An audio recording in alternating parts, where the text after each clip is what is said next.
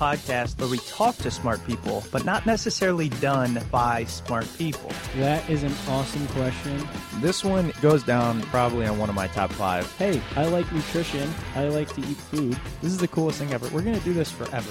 I wish I paid more attention in that class. You know, I'm going to be honest, I don't understand that. As a man, I just I don't get it. Welcome to smartpeoplepodcast.com. Hey, and welcome to Smart People Podcast, conversations that satisfy your curious mind. This one is going to satisfy some curiosity.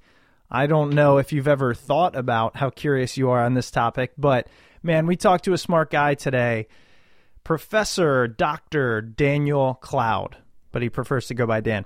Dan teaches philosophy at Princeton University, but he took an interesting way of getting there, and we talk about his journey, which is one of my favorite things to do. He traveled to China, taught English. He then became an equity analyst. After that, he went back to Columbia University's School of International and Public Affairs, did some more things in finance and business. Then he went back to Columbia and got his PhD in philosophy. He's written three books. Uh, we talk about two of them, actually. One, one of them, Schrodinger's Crystal, he answers the question, What is life? And that's kind of early on in the episode. It can get a little heady there for a few minutes, but I promise it's worth the payoff. I actually really like the conclusion he came to there. And then as we continue to dive into evolution, the evolution of language, his newest book is called The Domestication of Language Cultural Evolution and the Uniqueness of the Human Animal. It's not so much about language. This episode, definitely, we don't talk too much, but more about evolution, how societies evolve, and how language is a great lens to look through when looking at evolution. Really eye opening. I love talking to philosophers. Head on over to smartpeoplepodcast.com, sign up for our newsletter. We love connecting with you guys. I am actually determined, so I'm going to put it out there. I am going to start a LinkedIn column where I'm going to talk about what I learned from each interview it'll probably focus a little bit more on business, but when there's times when I can pick out some great things, I'm going to put it up there. And also, hopefully, that will then get incorporated into our newsletter. Obviously, I'll link to that. So, that's another reason out of many to sign up for that newsletter right there.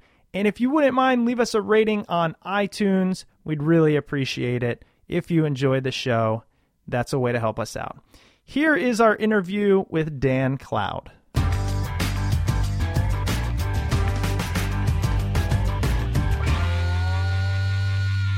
Dan, thanks so much for being on the show. Uh, really excited to talk to you and learn all about language, the evolution of language. It's something that I've never really thought about until I picked up your book. And the first sentence, I, I read it and I thought about it. It says, How did all the various things in the world get their names?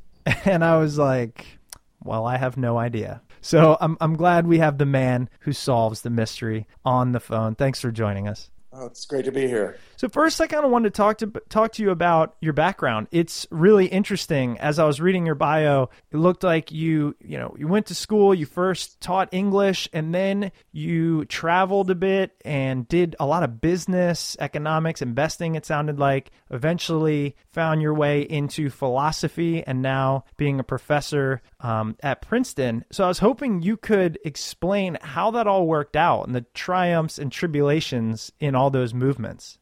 Yeah, well, it, it does kind of look on paper um, like I did a lot of different things. Uh, but from my point of view, it, it was really all pretty much a single-minded pursuit of a, a single goal. Um, you know, when I when I got out of college, I I really wanted to know how things work, um, and part of knowing how things work, how how the world works, how society works, how this big uh, environment that I was moving out into really is set up and how things really happen and who really runs things and so on and so forth. And you know, part of what you need to to find out to get an answer to that question that satisfies yourself is stuff you can only find out by going and taking risks and getting involved in things and subjecting yourself to the vicissitudes of fortune. And part of what you need to know um, to understand that is stuff you can only learn at a university by reading books and listening to professors and having your papers graded. So if you really want to understand people, you kind of have to do th- both things. You have to spend some time on theory, and you have to spend some time on experimenting. And experimenting, when it comes to human beings and human society, means trying to trying to do stuff, trying to accomplish stuff, and seeing whether or not your your your your idea about the project uh, is correct and whether it succeeds or fails. So, you know, the question for me was just what order to do these things in. Should I get the schooling first, which is what most people do, and then try and get experience of the real world? Or should I get the experience of the real world first and then try and get the schooling? And it was a kind of a simple choice from my point of view because I didn't really think I could afford to go get a PhD in philosophy um, and, you know, do something impractical like that. I thought I'd better take care of uh, the practical aspects of life first, and for that I needed a job. And I didn't really have any um, prospects or connections when I got out of college. And China was at sort of an interesting point then. It was just opening up. Um, and it looked like it would be an interesting thing to get involved with, and maybe I could get a job or something if I learned Chinese. So it just really started with that, with uh, just kind of flinging myself into uh, the Chinese reform process in 1983 uh, and spending a year as an English teacher at, at Tsinghua. And then it, it's all been pretty much one consistent project for me from there. Yeah, I mean, it sounds like you have the philosopher in you from the beginning, right? To just to go out and approach things that way as trying to learn, trying to experience, trying to figure things out, as opposed to many who might look at it as less of a you know a journey and more of just this is what I do. Go get a job and you know you worked as an equity analyst and whatnot uh, and so you could have just said this is what i'm doing. I'm making good money. I'm going to stick with this. Yeah. No i mean i, I, I think um, if you end up as a philosopher it's because there's something horribly wrong with you that you couldn't possibly it would be better to do something else but people end up as philosophers because they can't stop thinking about particular subjects if, if, you get hung up on something and you kind of got you have to know and and uh, you sort of can't go on with uh, everyday life. So you know I, I, I think it was good to at least make an attempt uh, to participate in normal everyday life and and do regular things. But, but it, uh, in the end like I I think I've really been a philosopher since I was eight years old.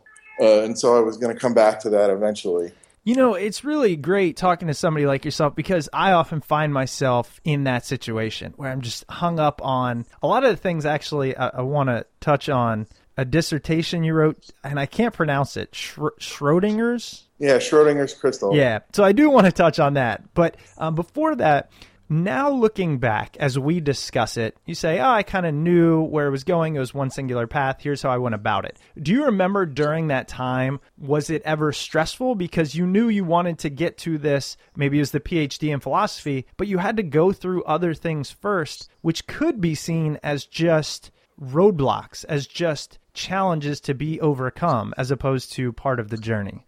Yeah, well, I mean, I, am not going to claim uh, that it wasn't stressful because some aspects of the whole thing, like the time I spent in Russia, uh, were incredibly stressful, actually. Um, that was a weird thing for a guy who was going to end up being a philosopher to do was go spend a few years hanging around with a bunch of people who were basically gangsters.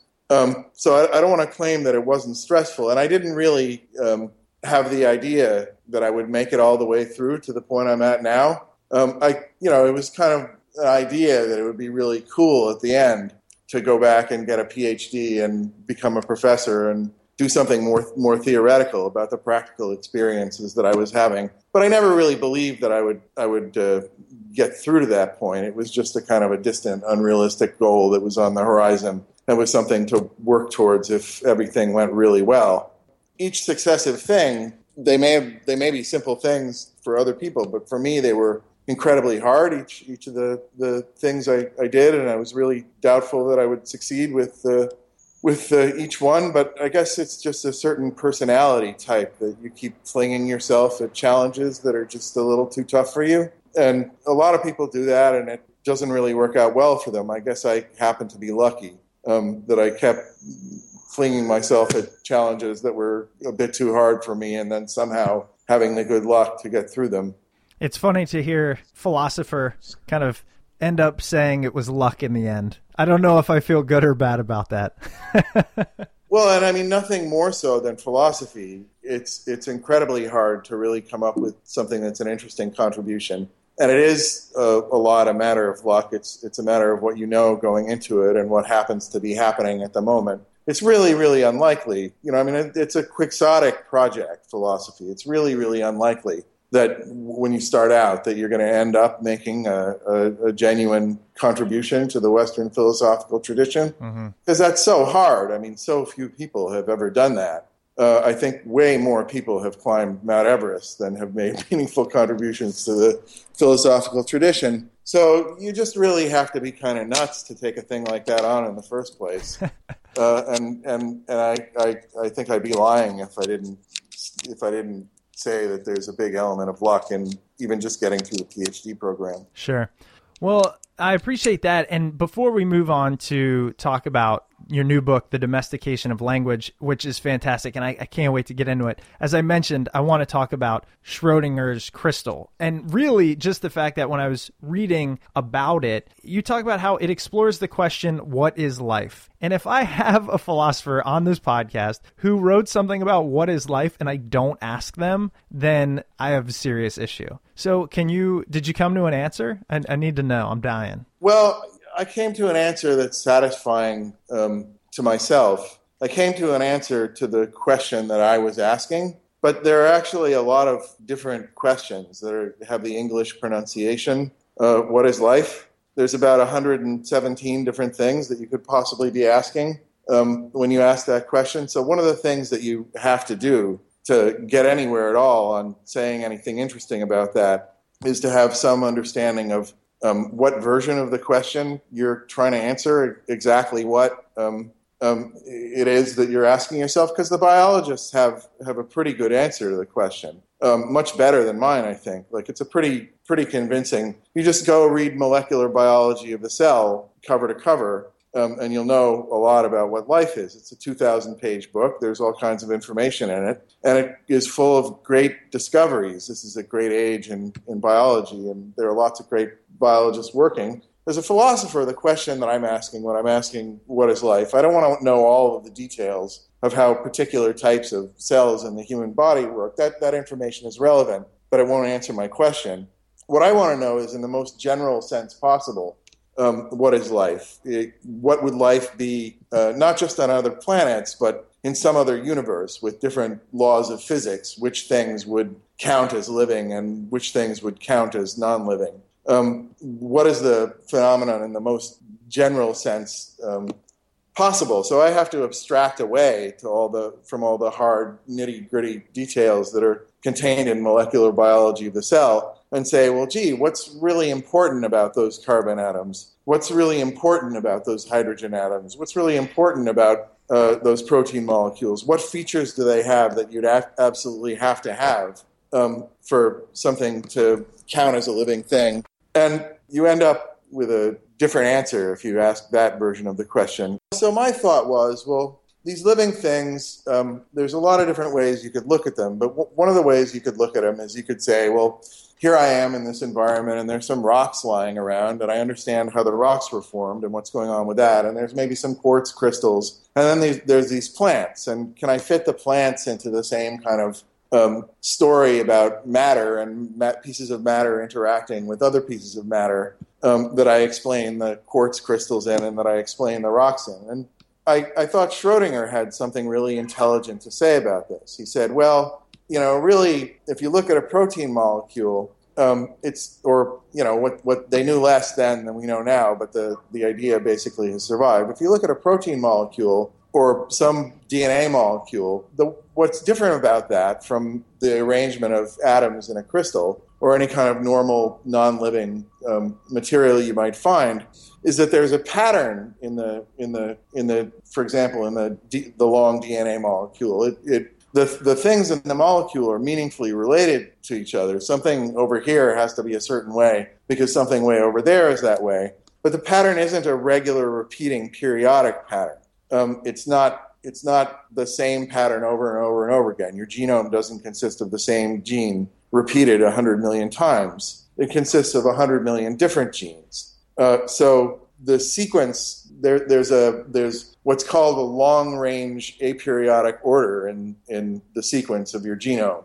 Um, and that's true of protein molecules. And if you go through and you look at, at the biological molecules in general, like what's really that it, it really does. Some of them are periodic, the ones that play structural roles, but the molecules that play informational roles and a lot of the proteins in a cell, what's really strikingly different about them is that they have structure, but it's not a periodic structure. So I found that idea in Schrodinger, and then I looked at um, what people have done in since then with the idea of aperiodicity, of aperiodic patterns. And what I found was that now in, in biology in the 21st century, in the last 15 years, um, the same idea has come up in biology again in a somewhat different form um, with the idea of uh, what are called Wang tiles. A guy, a mathematician named Hao Wang, discovered in, in the 50s and 60s that you could make sets of dominoes um, that would carry out specific computations. If you arrange the dominoes correctly, you, you have these square dominoes and they have colored sides, and certain colors can only go together with certain other colors. That if you, if you set up the colors of the dominoes in exactly the right way, and you set up the rules about what domino can stick to what other domino in exactly the right way, then you can get a set of dominoes that will calculate the answer to some mathematical problem or solve a chess problem or something like that. And people in biology have begun to, so it's a, it's a different way of thinking of computation. It's not thinking of computation as a process, it's thinking of computation as a kind of a geometric thing um, involving things arranged in certain sorts of patterns. Mm-hmm. And people, people have, in biology have taken up this idea. Again, there's a lab at Princeton where they made a bunch of Wang tiles out of RNA atoms, um, and then they solved chess problems with them uh, to demonstrate that you could make a molecular computer on this basis. Mm-hmm. So this is kind of a complicated story, but what, what, what to me, what struck me about uh, Wang tiles and the idea that you could have a specific little set of things that could be computationally general is once you have a computationally general device, you can generate any pattern whatsoever.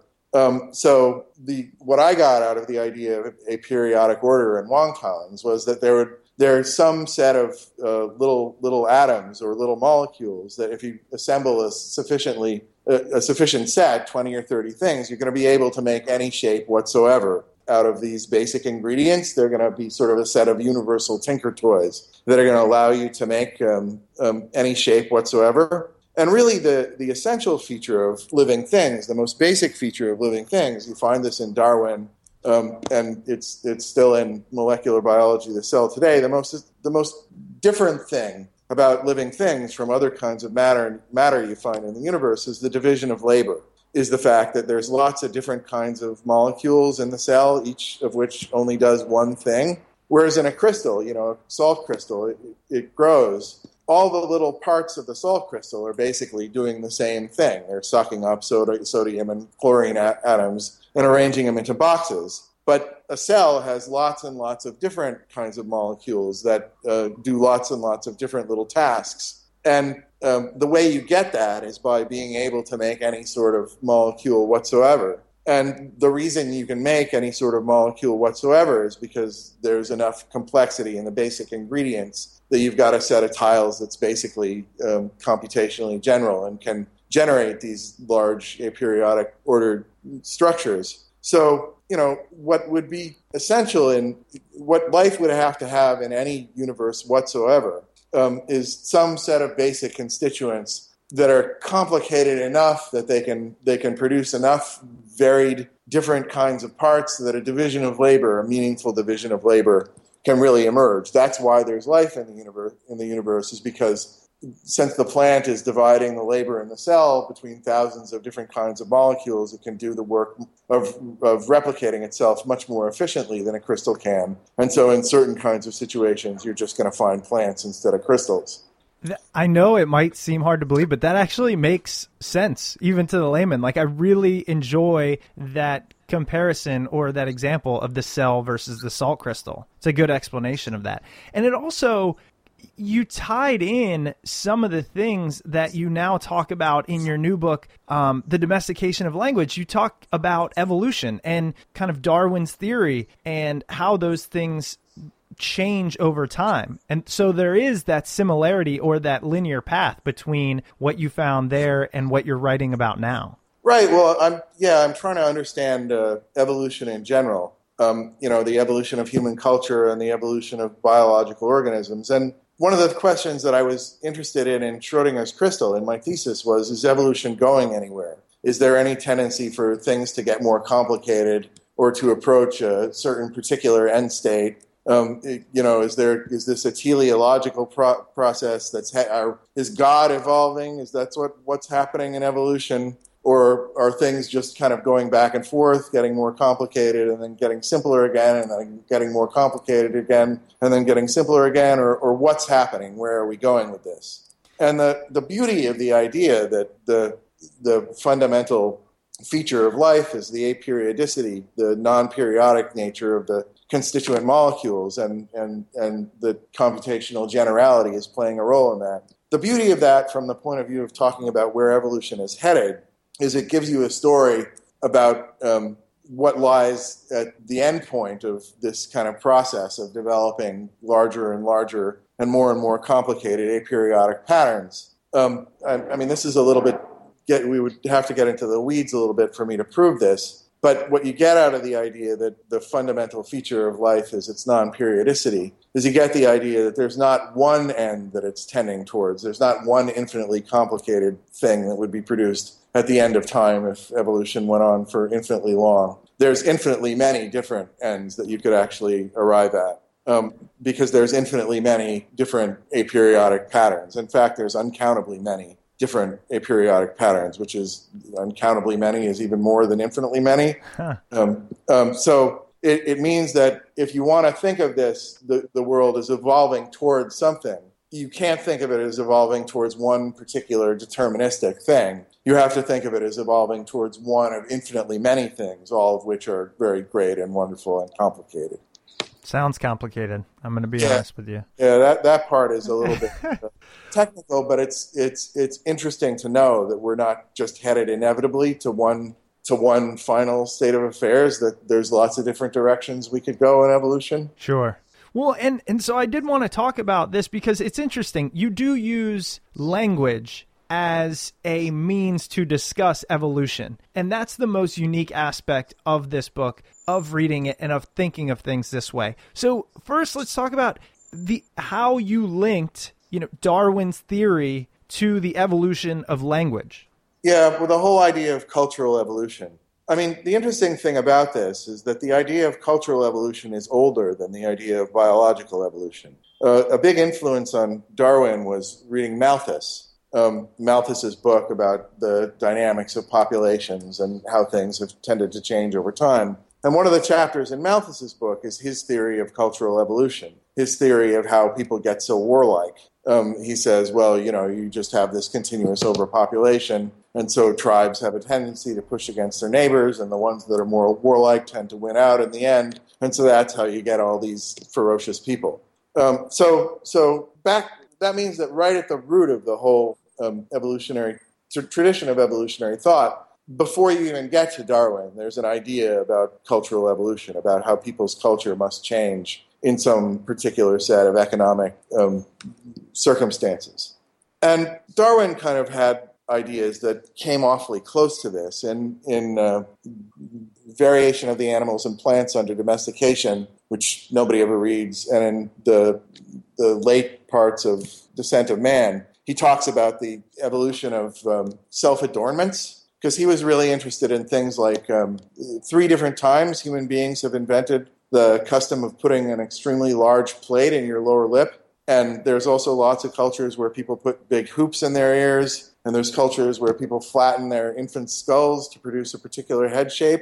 And so Darwin kind of got interested in that. And the question he asked himself was, well, gee, wouldn't that look grotesque to the people, or wouldn't they stop? Wouldn't why would a person, you know, put a big plate in their lower lip or flatten their baby's head? How, how could you even get to that state of affairs? And his idea was, well, the essence of fashion is that people want to see just a little bit more, whatever the characteristic thing is of the appearance of people, you know, in the group or or how how people dress or something. People just want a slightly exaggerated version of that And so you get the large plate in the in the lower lip. You start out with a really small one. It's just considered attractive to have a sort of a big pouty lower lip. And then generation after generation after generation, parents are competing with each other to produce slightly more exaggerated versions of, of the feature. And at the end, you get this this uh, great big huge um, ornament that that looks really strange to people from other cultural backgrounds. And it's interesting that almost every human culture has something like that. It has they pierce their ears, or they,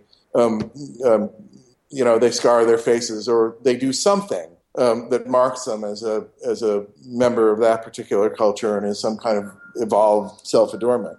So I the thought, you know, in the in the in the book about cultural evolution is, well, gee, if that's how um, ornaments evolve, if that's how hairstyles and and you know ways of putting hoops in your ear evolve. I wonder if I'm surrounded by all kinds of other stuff that's evolved in more or less the same way through a series of incremental exaggerations, little slight exaggerations, and things looking kind of cool to people and then wanting to exaggerate them a bit more.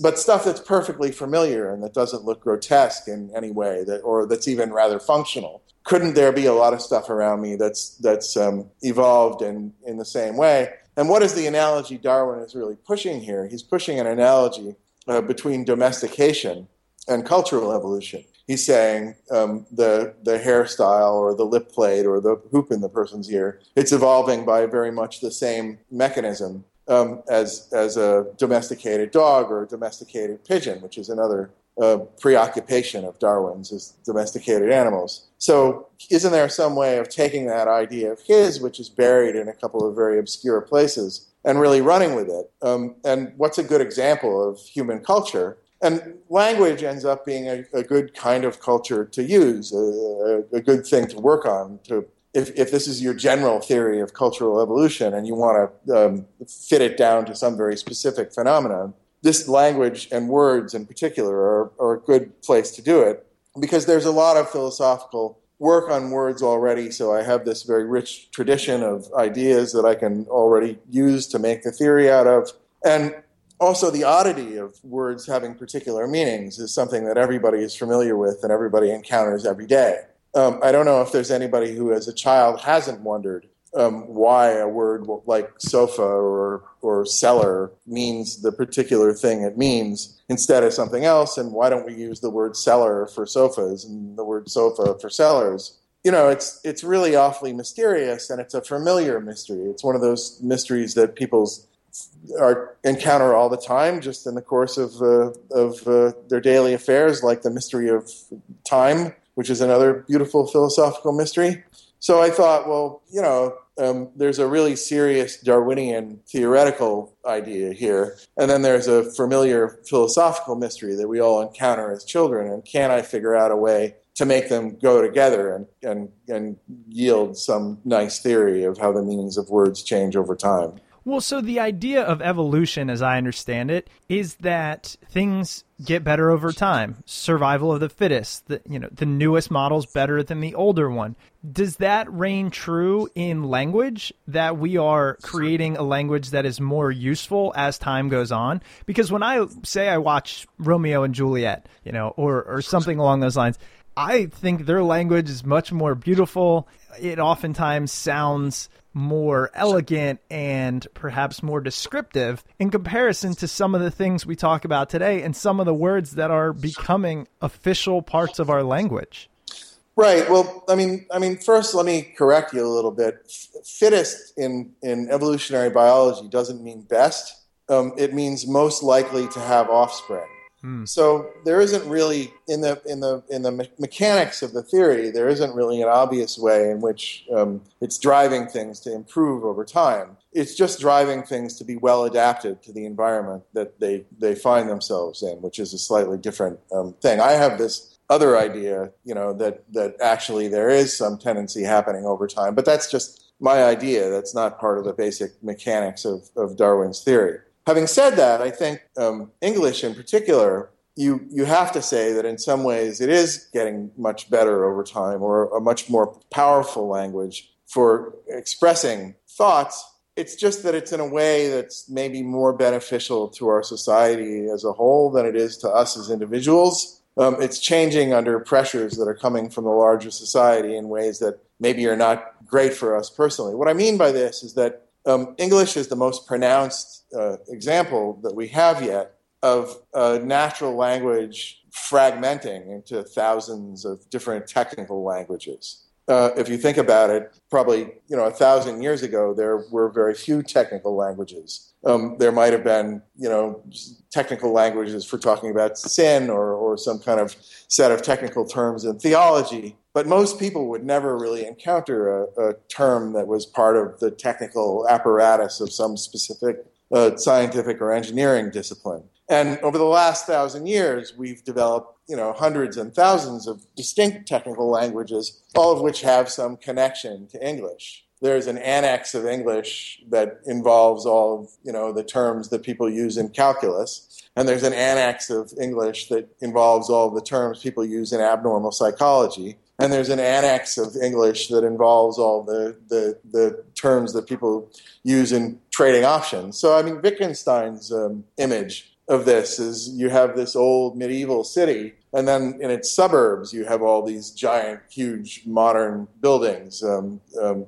that are sort of don't have the heart of the the nice old medieval castle and cathedral in the middle of the town, which are the center of people's whole lives and whole culture, but which each each of the modern buildings out in the suburbs nevertheless perform some particular function uh, really well. So it's you know the complexity of a modern society means that the whole thing is too complicated for any one person to understand, and it also means that it's too complicated for any one human language to be adequate to describe or to use as a tool of communication in managing it. And so we end up as individuals kind of confined into um, semantic worlds, worlds of meaning that are sort of narrow that, that maybe aren't broad enough to um, encompass every aspect of our own personal lives and the, the sort of things that people actually um, worry about. And that's what the philosopher is trying to do. He's trying to put the language back together. He's trying to keep it from shattering into a thousand different pieces that don't communicate with each other. And he's trying to keep the society from breaking down into a thousand little tribes of sort of techno savages um, each of which thinks that the others are idiots. He's trying to keep alive a language in which everybody can communicate uh, with everybody about pretty sophisticated things. But yeah, it is it is it, it is sort of a problem that we have all this special use language it's interesting because when you bring the idea of different cultures in, I definitely wanted to ask how we ended up with so many different dialects even today. But in that same token, I'm thinking the human condition, as in we require food, water, oxygen, is similar throughout the globe. But does language change due to our immediate surroundings over time? What puzzled Darwin and Wallace when they started trying to apply the idea of evolution to human beings is that um, human beings seem to be a lot smarter than they really need to be um, to to do the kinds of things that we've been doing for most of our evolutionary history. To to be a hunter gatherer, it's not obvious why you need to have a language with a grammar that takes you know a 500 page book to describe. You could probably get by with a much simpler language and some people in hunter gatherer tribes have elaborate systems of mathematics or elaborate mythologies or elaborate forms of art that you also don't, it isn't really obvious why you need this um, just to hunt, you know, pigs and, and gather, gather vegetables in the, in the forest. So it's a standing mystery about people. Why actually? Why are their languages so poorly suited to their circumstances? Why are they so much more complicated than they need to be? And it really seems like um, the answer to that is that um, human culture, it isn't just about um, getting food and getting water and, and you know, getting shelter, that people um, are interested in. There's, there's, I mean, what it, what it all comes down to is status and courtship, that people are interested in being attractive to other people and that there's a competition to be attractive to other people or to have some kind of uh, position in society or to be looked at in a certain way or for people to think you're smart or for people to think you're a great artist. And what that's about, it isn't about um, getting food or water, it's about competing with your fellow humans for the good things that are available to the widely admired person. So there's no group of people anywhere in the world who have a simple language or a language that isn't rich or doesn't contain poetry or, or various sorts of fairly elaborate um, tools for poetic expression. What I think, um, but you know, then the way mo- in which modern people are living in, in agricultural societies is so completely different from the human norm, from the way people have lived for the last 200,000 years, that our languages have had to become quite different from the original human languages, the languages our ancestors would have spoken 50,000 years ago. And, and, you know, the big difference, it's always the big difference with modern people, is that um, people, for example, in classical Greece knew a lot less than we know, but they knew it much better. They were much more familiar with the things that they knew, um, and everybody knew way more the same stuff, so people could have much more um, intelligent conversations about the limited amount of stuff that they knew. We know a lot more, which is in, better in a way, but we don't know it as well, and each of us knows something different. So it's harder for um, a modern person to use his language uh, to create a unified picture of his world, I guess is, is what I'm trying to say. I really love the fact that you're able to weave in such deeper philosophical questions into the context of say language which is what you do throughout the book i think that's one of the beauties i wish we had more time but you know I really just urge people to check it out and to, to think more deeply about th- this aspect and, and evolution and societal change through the lens of language, which you did. I really appreciate it. Is there anywhere else that you write that people can follow you, can check you out? I mean, this is your chance to kind of let people know. We will definitely link to your book on on Smart People Podcast. Um, yeah, no. At the moment, there's the book. I'm I'm working on a bunch of um, shorter pieces that kind of extend the theory into talking about um, uh, the arts and and uh, human sexuality and things like that. Um, but uh, you know, I, I, I, that that stuff will be coming out in a lot of different forms. The easiest way for people to um, find out what I'm writing is just to look at my website, danielcloud.net danielcloud.net. That's what I was looking for. Well, Dan, I really enjoyed this. Thank you so much. I, I love your book. I love the angle you've taken on it, and I really appreciate you taking the time to uh, talk to us on the show. All right. Thanks for having me. Another Smart People podcast in the books. I hope you guys enjoyed that episode with Daniel Cloud. If you've ever wondered why certain words are certain words and why we call them what we call them, check out his book, Domestication of Language. You can find it on Amazon and at bookstores. Don't forget the holiday season is coming up, so head over to smartpeoplepodcast.com and click the Amazon banner. When you do any of your shopping on Amazon, clicking the banner will help support the show at no cost to you. We truly do appreciate it every single time you guys make purchases on Amazon and use our banner, so please continue to do that. If you enjoyed the episode or any other episode of Smart People Podcast, please head over to iTunes or Stitcher and leave a review and comment over there. If you want to reach out to Chris or I, you can shoot us an email at smartpeoplepodcast at gmail.com or send us a message on Twitter at smartpeoplepod. We love hearing from you guys, so if you have any feedback about the show, please feel free to reach out. Or if you have any suggestions for guests, we'd love to hear from you. Again, thank you very much for taking the time to download and listen to Smart People Podcast. We truly do appreciate it, and we'll see you guys next week.